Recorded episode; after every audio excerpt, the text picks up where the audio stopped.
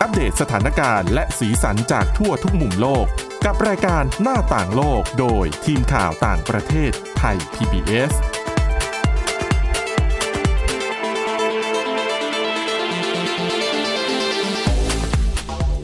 สวัสดีค่ะคุณผู้ฟังคะต้อนรับเข้าสู่รายการหน้าต่างโลกค่ะ วันนี้พบกับคุณชลันทรโยธาสมุทรและดิฉันสวรักษ์จากวิวัฒนากุลค่ะ สวัสดีค่ะ ต้องบอกเลยนะว่าในช่วงสัปดาห์ที่แล้วและคิดว่าน่าจะต่อเนื่องสัปดาห์นี้ด้วย ค่ะ ถือว่าเป็นสำหรับผู้สื่อข่าว ถือว่างานค่อนข้างชุกทีเดียว เพราะว่า ค่ะ ด้วยสถานการณ์ยูเครนนะคะ ก็มีอะไรให้แบบให้ติดตาม แล้วก็มีสถานการณ์ที่แบบขับเคลื่อนกันตลอดแทบทุกวันเลยอะนะคะ ตอนแรกหลาย ๆ คนก็นึกว่าน่าจะเหมือนจะเบา ๆ ลงแล้ว ค่ะ เพราะว่าเห็นมีแนวทางเริ่มการเจรจากันที่เบลารุส ใช่ แต่คิดว่าการเจรจาเนี่ยก็คงต้องกินเวลาอีกยาว ค่ะ นานนะคะ เพราะว่าดูเหมือนว่าธงของแต่ละฝ่ายเนี่ย ไม่สามารถจะคุยกันได้เท่าไหร่ อือหือ นัก ใช่ เพราะว่าทางยูเครนเองเนี่ยก็ ยืนยืนยืนกรานว่าให้รัสเซียถอนกองกำลัง ค่ะ ออกไปอย่าง ไม่ อืม มีข้ออะไรที่มาเป็นข้อกำหนดต่างๆ ก็คืออ ม ต้องถอนออกไป ค่ะ โดยไม่มีข้อแม้ใด ๆ ขนาดที่จุดยืนของรัสเซียเองเนี่ย ก็ย้ำนะคะว่านาโต้ต้องไม่เข้ามาเกี่ยวข้อง แล้วก็ ค่ะ ยูเครนเองต้องไม่เป็นสมาชิกของนาโต อืม ก็ดูเหมือนจะยากแต่ว่าขนาดที่วันที่สองมีนาคมที่ผ่านมาเราก็ได้เห็นท่าทีของนานาชาตินะคะ เรียกได้ว่าเป็นการโหวตครั้งประวัติศาสตร์เลยทีเดียวที่เสียงเป็นเอกฉันท์เลยนะคะ 141 ชาติสมาชิกจากทั้งหมด 193 เนี่ย ค่ะ โหวตสนับสนุนมติของสหประชาชาติในวาระประชุมพิเศษนะคะ ประนามการบุกยูเครนของรัสเซีย ค่ะ แล้วก็เรียกร้องให้รัสเซียเนี่ยยุติการปฏิบัติการทางทหาร แล้วก็ อืม ถอนกำลังออกจากยูเครนทันทีโดยไม่มีข้อแม้อันนี้คือเนื้อหา ค่ะ เนื้อใหญ่ใจความหลักๆ ของ อืม มติที่โหวตไปวันนั้นนะคะ ซึ่งหลังหลังโหวตเสร็จถ้าหลาย ๆ คนได้ไปติดตามภาพชาติสมาชิกที่ฝั่งสนับสนุนยูเครนหลัก ค่ะ ๆก็ลุกขึ้นตบมือนะคะ เป็นเวลาเกือบหนึ่งนาทีทีเดียว อืม ผู้แทนยูเครนก็โค้งขนาดที่ ค่ะ ผู้แทนรัสเซียถอดหู เครื่องแปลเลยค่ะ สีหน้าไม่พอใจมากต่อ ค่ะ ผลมตินี้นะคะ ซึ่ง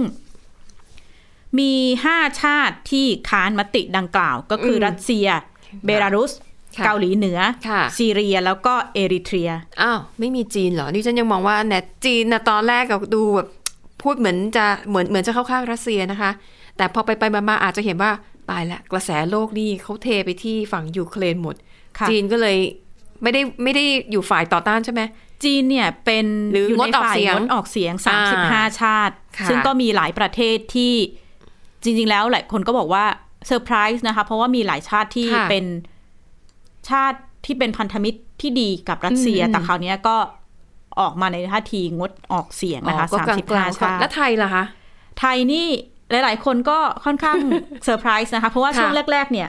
ถ้าถ้าได้ติดตามคำแถลงหรือการให้สัมภาษณ์สื่อมวลชน ค่ะ ของรัฐมนตรีว่าการกระทรวงการต่างประเทศคุณดอนปรมัตถวินัย ออกมาบอกก่อนลงคะแนนหนึ่งวันว่า ค่ะ เราก็ไม่ควรไปประนามอะไรกันมาก ควรจะ ค่ะ หาทางออก ค่ะ ที่คุยกันได้ แต่ว่าท่าทีของไทยใน UN ในครั้งนี้ อืม นะคะ โดยทูต UN เอ่อทูตไทยประจำ UN เนี่ย ท่าน ค่ะ ทูตสุริยา ออกมาประกาศชัดนะคะว่าไทยลงมติสนับสนุนมติ UN ครั้งนี้ เพราะว่า ค่ะ โดยให้เหตุผลว่าไทยเนี่ยตั้งมั่นกับแนวทางเอ่อกฎหมายนานาชาติ โดยเฉพาะประเด็นเรื่องสิทธิมนุษยชน แล้วก็เรียกร้องให้ยุติปฏิบัติการทางทหารค่ะ นี่ก็เป็นท่าที อ่ะ ของไทย ก็ยังถือว่าดีนะ ถ้าหากว่าฝ่ายไทยนี่ไปอยู่ในฝั่งของกลุ่มน้อย เช่นงดออกเสียงหรืออะไรแบบนี้เนี่ย ก็น่าจะเปิดเกิดปฏิกิริยาต่อต้านในประเทศไทยเองไม่น้อยเหมือนกัน ค่ะ แต่เอาแหละในเมื่อออกมาตามนี้ก็ถือว่าเป็นไปตามเสียงส่วนใหญ่ ค่ะ ของประชาคมโลกนะคะ ขณะที่เอกอัครราชทูตรัสเซียเองนะคะ หลังมติลงมติเสร็จสิ้นเนี่ย ค่ะ ก็ออกแถลงว่าไม่เห็นด้วยคือเขาไม่เห็นด้วยตั้งแต่แรกกับการนำมติเนี้ยขึ้นโหวตในที่ประชุมสมัชชาใหญ่แห่งสหประชาชาติ ค่ะ ก่อนหน้านี้เนี่ยเขาได้คือรัสเซียเนี่ยเป็นสมาชิกของ คณะมนตรีความมั่นคงหนึ่งในห้า เป็นสมาชิกถาวร ใช่ เพราะฉะนั้นเนี่ยมีเป็นประเทศที่มีสิทธิ์วีโต้มติ ค่ะ ใดก็ตาม ซึ่งเขาทำก่อนหน้านี้แหละก็คือ ปัดตกมตินี้ที่ อืม เอ่อคณะมนตรีความมั่นคงสหประชาชาติ ทางสหรัฐทางยูเครนก็นำมตินี้ขึ้นมาโหวตในเว ใช่ ที ค่ะ ใหญ่อีกรอบห เพ นึ่ ราะ ง พอรัสเซียเป็นสมาชิกถาวรเนี่ย การจะไปใช้กลไกของคณะมนตรีความมั่นคงเนี่ย มันจะไม่มี มันจะไม่มีประสิทธิภาพทันที เพราะว่าตามหลักเนี่ยนะคะ ค่ะ ถ้าการลงมติของคณะมนตรีความมั่นคงเนี่ยนะคะ ไม่ว่าเสียงส่วนใหญ่เนี่ยจะออกมาอย่างไรก็ตาม แต่ถ้าหนึ่งในห้าของ ค่ะ สมาชิกถาวรออกเสียงวีโต้หรือคัดค้านคือจบ แล้วประเด็นนี้คือ ก็รัสเซียเป็นหนึ่งในสมาชิกถาวรไงไม่งั้นแสดงว่าต่อให้ไม่ว่าจะเป็นประเด็นไหนก็ตามเนี่ย ยังไงรัสเซียอยู่มันก็ต้องปัดตกอย่างแน่นอนนี่น่าจะเป็นเหตุผลที่ว่าทำไมถึงมีการเรียกประชุมสมัชชาฉุกเฉิน การประชุมแบบนี้ก็ถือว่ามีความสำคัญเป็นครั้งประวัติศาสตร์เหมือนกันนะคะ ใช่ค่ะ แต่รัสเซียก็อ้างว่า อืม พอมาประชุมลงมติใหญ่ ๆ อย่างเนี้ย ชาติตะวันตกเองน่ะ ค่ะ ไปกดดันชาติสมาชิก ว่า ให้ ไป ลง นั่น คะแนนนี่ก็เป็น คำกล่าวอ้าง แล้วก็ ค่ะ ออกมาระบุว่าเอ่อมติเนี้ยจะไม่ได้เป็นการเปิดทางให้รัสเซียหยุดปฏิบัติการทางทหาร แต่ว่า ค่ะ บอกว่าไปสนับสนุนกลุ่มหัวรุนแรงและชาตินิยมในเคียฟ อืม ให้ใช้พลเรือนเป็นโล่มนุษย์ต่อไป อันนี้ก็เป็นเวิร์ดดิ้งของ ค่ะ ทางรัสเซียนะคะ ขนาดที่จีนซึ่งเป็นหนึ่งใน 35 ชาติที่งดออกเสียงเนี่ย ค่ะ ก็ออกมาเรียกร้องให้ยุติแนวคิดแบบสงครามเย็น แล้วก็ ค่ะ ออกมาบอกว่าการที่จีนไม่ลงมติ เพราะว่ามติเนี้ยไม่ได้สอดคล้องกับแนวทางของจีน ก็คือไม่ลงมติแต่ก็ไม่ ดิฉัน ประ ว่า นามไม่อะไรทั้ง จี สิ้ น น ก็กักเนาะ ค่ะ คือเหมือนกับเข้าได้ทั้งสองทางอะเกิดเหตุการณ์ในภายหลังพลิกเปลี่ยนไป จีนก็ยังสามารถพลิกสถานการณ์ได้ไง อ๋อ ก็ตอนนั้นฉันก็ไม่ได้ประนามเธอนะรัสเซีย หรือมาครั้งนี้ฉันก็ ฉันก็ไม่ได้เข้าข้างยูเครนซะทีเดียวนะ อ่ะก็เป็นกลยุทธ์ทางการเมืองข ค่ะ องแต่ละประเทศไปนะคะ ขณะที่ทูตเซอร์กีคิสคิสตีสตายา ค่ะ ขออภัย รั นะ ส คะ เซีย อ่านสีง แน่นอน เอ่อ ขอย ยู ก เคร ยาก น แบ แบบ บ นี้ ทูตยูเครนประ อ๋อ จำ ค่ะ ยูเอ็นหลังเสร็จสิ้นมติเนี่ยก็ออกแถลงต่อผู้สื่อข่าวนะคะว่ายูเครนจะสร้างทุกอย่างขึ้นมาใหม่ ด้วยแรงสนับสนุนจากนานาชาติ แล้วก็ขอประนามประธานาธิบดีปูติน แล้วก็ผู้เกี่ยวข้องในฐานะอาชญากร อืม ขณะนี้ก็เริ่มมีการเคลื่อนไหวนะคะ ค่ะ ว่าจะนำกรณีวิกฤตรัสเซียยูเครนเนี่ยขึ้นไปศาลอาชญากรรมระหว่างประเทศ ICC ซึ่ง ใช่ค่ะ ก็ต้องติดตามต่อไปนะคะ ซึ่งเห็น ICC บอกว่าเริ่มกระบวนการไปแล้วนะคะ ค่ะ กำลังรวบรวมเอกสารหลักฐานอยู่อาจจะเข้าข่ายกันก่ออาชญากรรม ค่ะ ต่อมนุษยชาติหรือเปล่าต้องรอติดตามนะคะ ก็คงต้องติดตามสถานการณ์ต่อไปแต่ว่ามติที่ UN ครั้งเนี้ยค่ะ จริงๆ ก็ไม่ได้มีผลผูกมัด อืม ทาง กฎหมาย อะไรแต่อย่างใด ใช่ แต่ก็เป็นแรงกดดัน อืม ก็เรียกได้ว่าเป็นการสร้างแรงกดดันสร้างให้เห็นว่าท่าทีของชาติสมาชิกโลกเนี่ย มี ค่ะ แนวคิดยังไงต่อสถานการณ์ที่เกิดขึ้นนะคะ ค่ะ อันนี้ก็อาจจะเป็นแนวทางให้แต่ละประเทศ หรืออาจจะเป็นแม้แต่ภาคเอกชนเนี่ยก็ยังสามารถยึดเอาการลงมติของ UN ในครั้งเนี้ย ค่ะ ไปเป็นแนวทางในการอาจจะคือเอกชนเขาก็จะมีวิธีการของเขาอะนะคะ อย่างเช่นอ่ะพวกผู้ประกอบการดิสนีย์อะไรอย่างเงี้ย ค่ะ ก็ร่วมกัน ความบาดรัสเซียด้วยการไม่นำเอ่อผลงานเนี่ยไปฉายในรัสเซียอะไรอย่างนี้เป็นต้น ก็คือไอ้คำการลงมติของ UN แบบเนี้ยมันคือมันก็สามารถนำไปใช้ในรูปแบบอื่น ๆได้ ค่ะ อืม ขณะที่หันมาดูที่ชาติอาเซียนของ ค่ะ เรานะคะ ก็ส่วนใหญ่ชาติอาเซียนส่วนใหญ่เลยเนี่ย ก็ลงมติสนับสนุนมตินี้แหละ อืม เอ่อเข้าใจว่าเมียนมายังไม่ชัดเจน เพราะเหมือนก็ยังไม่มีคือความเป็นตัวแทนก็ยังดู อ๋ ง อค่ะ งๆอยู่อะไรอย่างเงี้ยค่ะแต่ ค่ะ ว่าช่วงสัปดาห์ที่ผ่านมา เราก็ได้เห็นท่าทีของชาติสมาชิกอาเซียน ค่ะ เลือกข้างกันชัดเจนมากขึ้น ออก นะ ตั คะ วแรงมากมีอะไรสิงคโปร์อินโดนีเซีย เนี่ยแบบ มาเลเซีย พูดของมาเลเซียด้วย คือมาเลเซียก่อนหนั้นเนี้ยนิ่งๆมา ค่ะ สักพักแถลงการณ์ของนายกมาเลเซียก็ไม่ได้ประนามชัดเจน แต่ว่าเมื่อสัปดาห์ที่แล้วนะคะ ก็ทางรัฐมนตรีกระทรวงคมนาคมของมาเลเซียเนี่ยมีการออกแถลงการณ์ว่า ไม่ให้เรือบรรทุกน้ำมันลินดา ที่ ค่ะ เป็นเรือสัญชาติรัสเซีย ซึ่งขณะนี้กำลังบรรทุกน้ำมันดิบ จากอิหร่านไปเข้าจอดที่ท่าเรือกุลาลิงกิของมาเลเซีย เพราะว่าเกรงว่าจะเป็นการละเมิดมาตรการคว่ำบาตร อืม ซึ่งแน่นอนว่าอาจจะต้องส่งผลกระทบต่อราคาน้ำมันต่างๆ เตรียมใจเลยค่ะ ใน คุณผู้ฟัง อาเซียนนะคะ ถ้าสถานการณ์ไม่สงบเร็วๆนี้เนี่ย ก็เตรียมได้เห็นราคาน้ำมันอาจจะพุ่งสูงเป็นประวัติการณ์มากขึ้นไปกว่าเดิมอีก ใช่เพราะแต่ละ อืม ประเทศก็ต้องปฏิบัติตามมาตรการความบาดเพราะไม่งั้นก็อาจจะ ใช่ ได้รับผลกระทบไปด้วย เพราะว่า ค่ะ อย่างมาเลเซียเนี่ยนายกรัฐมนตรีอิสมาอิลซาบียาคอบเนี่ยก่อนหน้านี้มีการออกมาแถลงความกังวลต่อสถานการณ์นะคะ เรียกร้องให้กลางๆอ่ะเจรจาหาทางออกด้วยสันติ ค่ะ แต่ว่าถูกสื่อมาเลเซียวิจารณ์ อืม ว่าแถลงไม่ชัดเจนทำไมไม่ประนาม ค่ะ รัสเซีย อืม ขณะที่ประเทศที่ออกมาประนามชัดเจนสุดนะคะ ก็คือสิงคโปร์ ค่ะ แน่นอนมาก นายกรัฐมนตรีหลีเซียนหลงเนี่ยออกมา ค่ะ โพสต์ผ่าน Facebook นะคะ อืม ว่า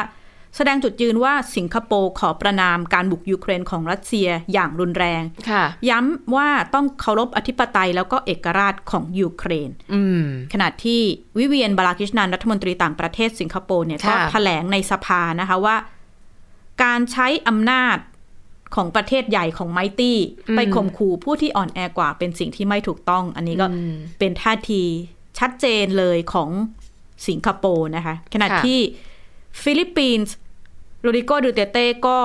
เปิดประชุมนัดพิเศษนะคะ ค่ะ พร้อมผู้แทนกองทัพ ตำรวจนักธุรกิจ แล้วก็คณะรัฐมนตรีต่างๆ เพื่อพิจารณาท่าทีของฟิลิปปินส์ต่อวิกฤตยูเครนโดย อืม ดูเตเต้เนี่ยแถลงก่อนการจัดประชุมว่า ต้องการเห็นสันติภาพไม่ต้องการต้องการให้การทำสงครามต่างๆ ยุติ อันนี้ก็เป็นท่าทีของฟิลิปปินส์ซึ่งอาจจะ ค่ะ ไม่ได้แบบดุนแรงเท่า ก็ยังกลางๆ สิงคโปร์ค่ะ เออนะคะ ขนาดที่ แต่ว่าฟิลิปฟิลิปปินส์เองเนี่ยก่อนก่อนหน้าที่จะลงมติ เขาก็ออกมาแถลงที่ที่ประชุม UN ค่ะ ชัดเจนนะคะ ว่าประนามร่วมประนามยูเคร น แล้วก็รัสเซีย ก็ยัง แล้ว ดี ก็เรียกร้องให้ยุติการ ค่ะ สู้รบ ค่ะ ขณะที่แถลงการของประเทศที่อาจจะไม่ได้เอ่ยชื่อรัสเซีย คือเป็นแถลงการก่อนโหวตที่ UN เนี่ยอย่าง อืม อินโดนีเซียบรูไนเนี่ ค่ะ ยออกมาแถลงการว่าขอประนามการกระทำที่ละเมิดอธิปไตย แล้วก็เอกราชของประเทศอื่น แต่ว่าในแถลงการก็ไม่ได้ใส่ชื่อรัสเซียนะคะ แต่ก็ อ๋อ เข้าใจ ค่ะ ได้ อืม ว่าเป็นการประนามสิ่งที่ แต่ ไป ก็ บุก แต่ถ้าดูจากตัวอักษรก็ถือว่าเบานะถูกไหมเพราะดูคือการที่ไม่ยอมระบุชื่อเนี่ย ค่ะ มันก็มันก็กลายเป็นว่าไม่ไม่ได้ประนามรัสเซียแบบตรงๆ แต่เหมือนกับอ่ะให้ตีความกันเองนะอะไรอย่างนี้ แต่ก็ แต่ก็ถือว่าแรงแล้วแหละสำหรับเข ถือว่าใช่สำหรับ อันนี้ไม่พูด ค่ะ ไม่ได้ก็จะเป็นชาติ ค่ะ เดียวในอาเซียนนะคะ รัฐบาลทหารเมียนมาที่ เออ ออกแถลงการหลังจากที่รัสเซียบุกยูเครน ค่ะ เพียงวันเดียวเนี่ยออกมายืนข้างรัสเซียเลยทีเดียว แล้วก็ออกมาระบุว่า รัสเซียมีความชอบธรรม ค่ะ ในการที่ไปบุกยูเครน เพราะว่าเป็นการสร้างอำนาจอธิปไตยของประเทศ อืม ขณะที่กลุ่มผู้ประท้วงเมียนมาแล้วก็ ค่ะ รัฐบาลเอกภาพแห่งชาติรัฐบาลเงาของเมียนมาเนี่ยก็ออกมาแสดงจุดยืน อืม สนับสนุนยูเครนนะคะ ค่ะ ขณะที่เหลือ ไทยเวียดนาม ลาวกัมพูชาเนี่ยไม่ได้ออกมาประนามชัดเจน แต่ว่า ค่ะ อย่างไทยเนี่ยก็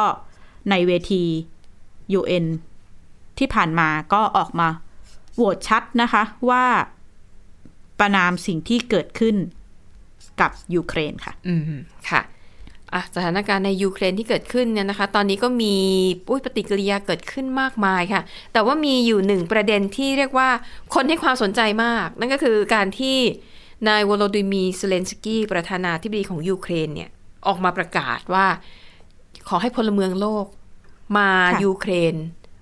ไปทำอะไรที่นั่น เขาบอกว่าให้ไปร่วมรบกับกองกำลังของรัสเซีย เนื่องจากว่ายูเครนเนี่ยไม่ได้เป็นสมาชิกนาโตนะคะนาโตไม่สามารถส่งกองกำลังเข้า ค่ะ ไปช่วยรบได้ ผู้นำยูเครนก็เลยใช้วิธีเนี้ยก็คือเหมือนกับอ่ะใครสมัครใจมีประสบการณ์การเป็นทหารเคยเข้าร่วมสนามรบมาแล้วเนี่ย อยากเป็นอาสาสมัครอยากมาช่วยสร้างสันติภาพในยูเครนเนี่ยขอให้เดินทางมา คือตอนที่ผู้นำยูเครนพูดเนี่ยก็เป็นข่าวไปทั่วโลกนะ คือตอนนั้นเนี่ยเขาก็บอกว่ามาได้เลย แล้วก็ ค่ะ รัฐบาลยูเครนจะจะดูแลทุกอย่าง ขอให้คุณมาเถอะ ก็ปรากฏว่าได้รับความสนใจเยอะมาก ค่ะ อย่างในอังกฤษเนี่ยเขาบอกว่าโอ้โหมีคนเดินแบบมาถามไทยแบบที่สถานทูตยูเครนเนี่ย ไม่ขาดสายเลยนะคะ แม้แต่ประเทศไทยเอง ค่ะ ก็มีข่าวเหมือนกันนะคะ แล้วก็มีเหตุการณ์แปลกๆ ก็คือว่าอย่างไทย PBS เราเนี่ย เราก็นำเสนอข่าวเรื่องนี้ด้วยนะคะ ปรากฏว่าก็มีวันหนึ่งค่ะ มีคุณผู้ชมนะคะติดต่อเข้ามาในไทย PBS แล้วก็ขอสมัครกับเรา โดยเขาเขาก็จะเข้าใจผิดว่าเรา ค่ะ เนี่ยเป็นส่วนหนึ่งที่แบบช่วยรับอาสาสมัคร ไปให้ยูเครนอะไรอย่างเงี้ยแต่โอเคมันเป็นความเข้าใจผิดนะคะ ค่ะ แล้วก็มีทีมข่าวของหลายสำนักเหมือนกัน ก็ได้ไปพูดคุยกับเอ่อคนที่มาสอบถามข้อมูลที่สถานทูตว่าทำไมถึงตัดสินใจมา ส่วนใหญ่เนี่ยก็บอกว่ารู้สึก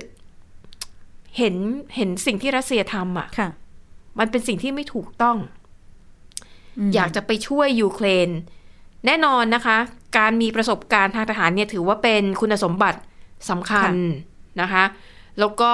แต่ว่าเรื่องค่าใช้จ่ายเนี่ย ไม่ชัดเจน อืม เพราะตอนที่ผู้นำยูเครนแถลงเนี่ย คือบอกว่าจะออกค่าใช้จ่ายให้ แต่พอไปถึงหน้างานจริง ๆ คือไปทางสถานทูตเนี่ยก็บอกว่าอาจจะต้องออกค่าใช้ ค่ะ คนที่ต้องการอาสาไปต้องออกค่าใช้จ่ายไปเอง แต่เมื่อไปถึงแล้วเนี่ยจะมีใครมารับ หรือว่าจะต้องไปประจำการอะไรตรงไหนเนี่ยทางสถานทูตไม่สามารถให้ข้อมูลได้เลย ที่สำคัญคุณชลันทรในสื่อออนไลน์เนี่ย มีการเผยแพร่ข้อมูลดิฉันไม่แน่ใจว่าเรื่องจริงหรือเปล่า ประมาณเป็นแต่เป็นคนไทยเองนะ ค่ะ เขียน ค่ะ ก็ประมาณว่า ถ้าเป็นอาสาสมัครไปช่วยรบในยูเครนนะ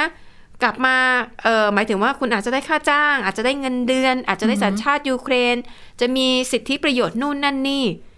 แต่ทางสถานทูตเนี่ยไม่ได้ให้ข้อมูล ค่ะ เรื่องอะไรเกี่ยวกับพวกนี้เลยนะ อืม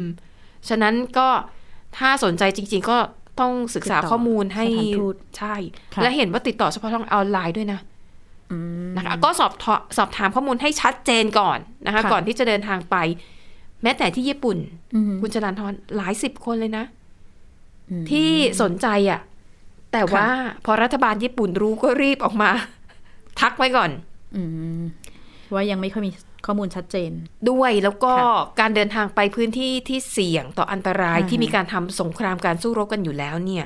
มีความเสี่ยงสูงที่คุณอาจจะได้รับบาดเจ็บหรือเสียชีวิต ค่ะ ก็ต้องคำนึงถึงจุดนั้นด้วยนะคะ เพราะว่าไม่งั้นถ้าคุณไปตกระกรรมลำบาก อยู่ที่นู่นแล้วต้องให้รัฐบาลของประเทศนั้นๆ ส่งคนไปรับ หรือว่าส่งนักการทูตไปดูแลเนี่ย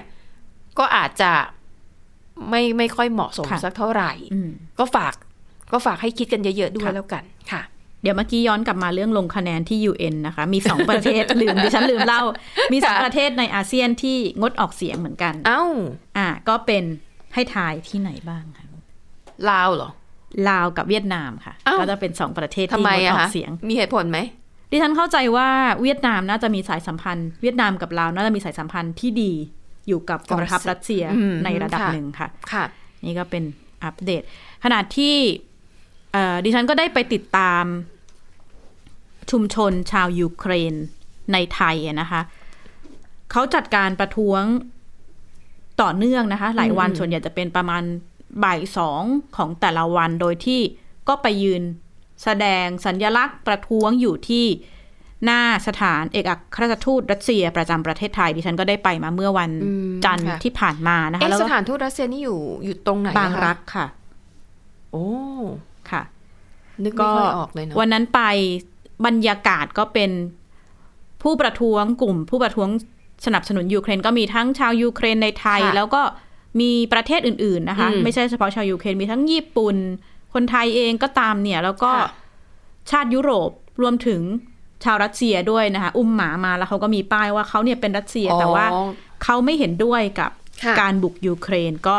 ยืนประท้วงกันอยู่หน้าสถานทูตแต่ว่าทางฝั่งสถานทูตเนี่ยก็มีกองกำลังเจ้าหน้าที่ตำรวจมา อืม ปิดอ่ามา ของฝ่ายไทยไหมหรือของส ไท ถาน ยข ทู อ ต ง เอ ไทย ง มา อ๋อ มาดูแลข้างหน้า ค่ะ แล้วก็ทางสถานทูตรัสเซียก็ไม่ได้มีการเปิดประตูอะไรออกมา อืม นะคะ อืม ก็เงียบ ค่ะ ๆก็ดิฉันก็ได้ไปพูดคุยกับชาวยูเครนในไทยนะคะ ก็ลองถามว่า เอ๊ะคนยูเครนอยู่ในไทยมี อืม เยอะไหมก็คือจำนวนก็คงไม่เยอะเท่า ประเทศอื่นๆ อย่างจีนหรือว่าประเทศอื่น ค่ะ ที่อยู่ไทย แต่ว่าก็จะมีอยู่ในเมืองเมืองหลัก ๆ ก็จะเป็นกรุงเทพบ้าง พื้นที่ทางภูเก็ตต่างๆ หรือพัทยาหรือว่าเชียงใหม่นะคะ แต่ละพื้นที่ก็จะมีชุมชนชาวยูเครนอยู่ อืม บ้างแล้วส่วนใหญ่เนี่ยจะเป็นกลุ่มที่ครอบครัวยังอยู่ในยูเครนนะคะ ค่ะ แล้วก็ได้รับผลกระทบ โดยเฉพาะคนที่อยู่ในพื้นที่ในเมืองที่ตอนนี้โดน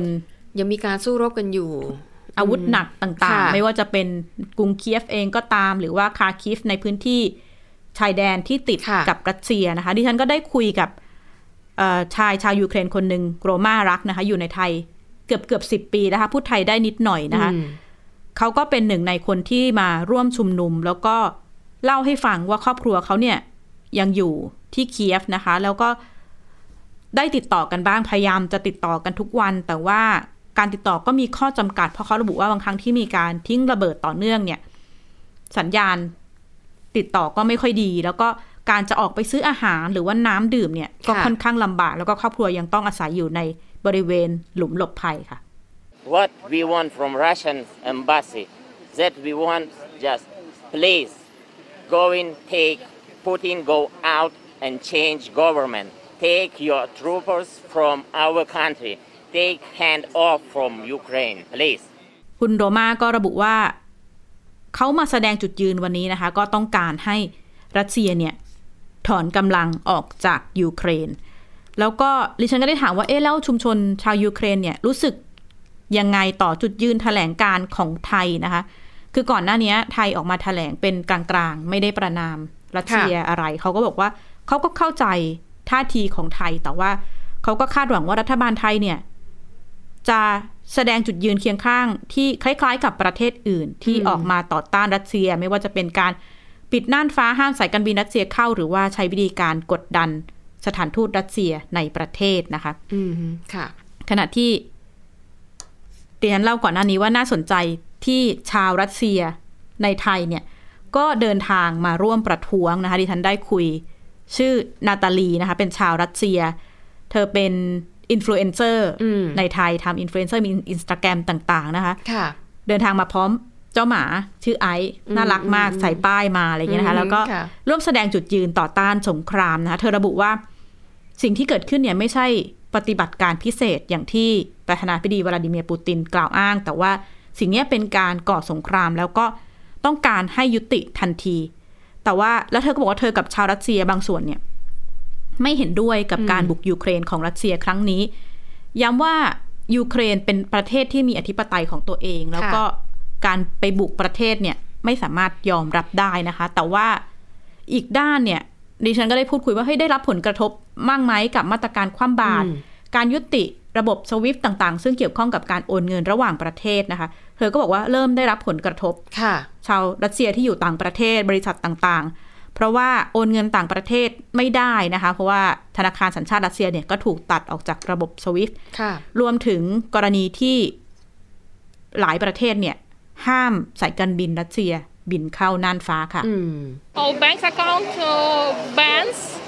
and have a problem with international payments. So yeah, it's already started. And uh, for example, my friend yesterday changed the tickets and flight from Russia. It was uh, one of the last flights. So and I I'm happy that she's escaped.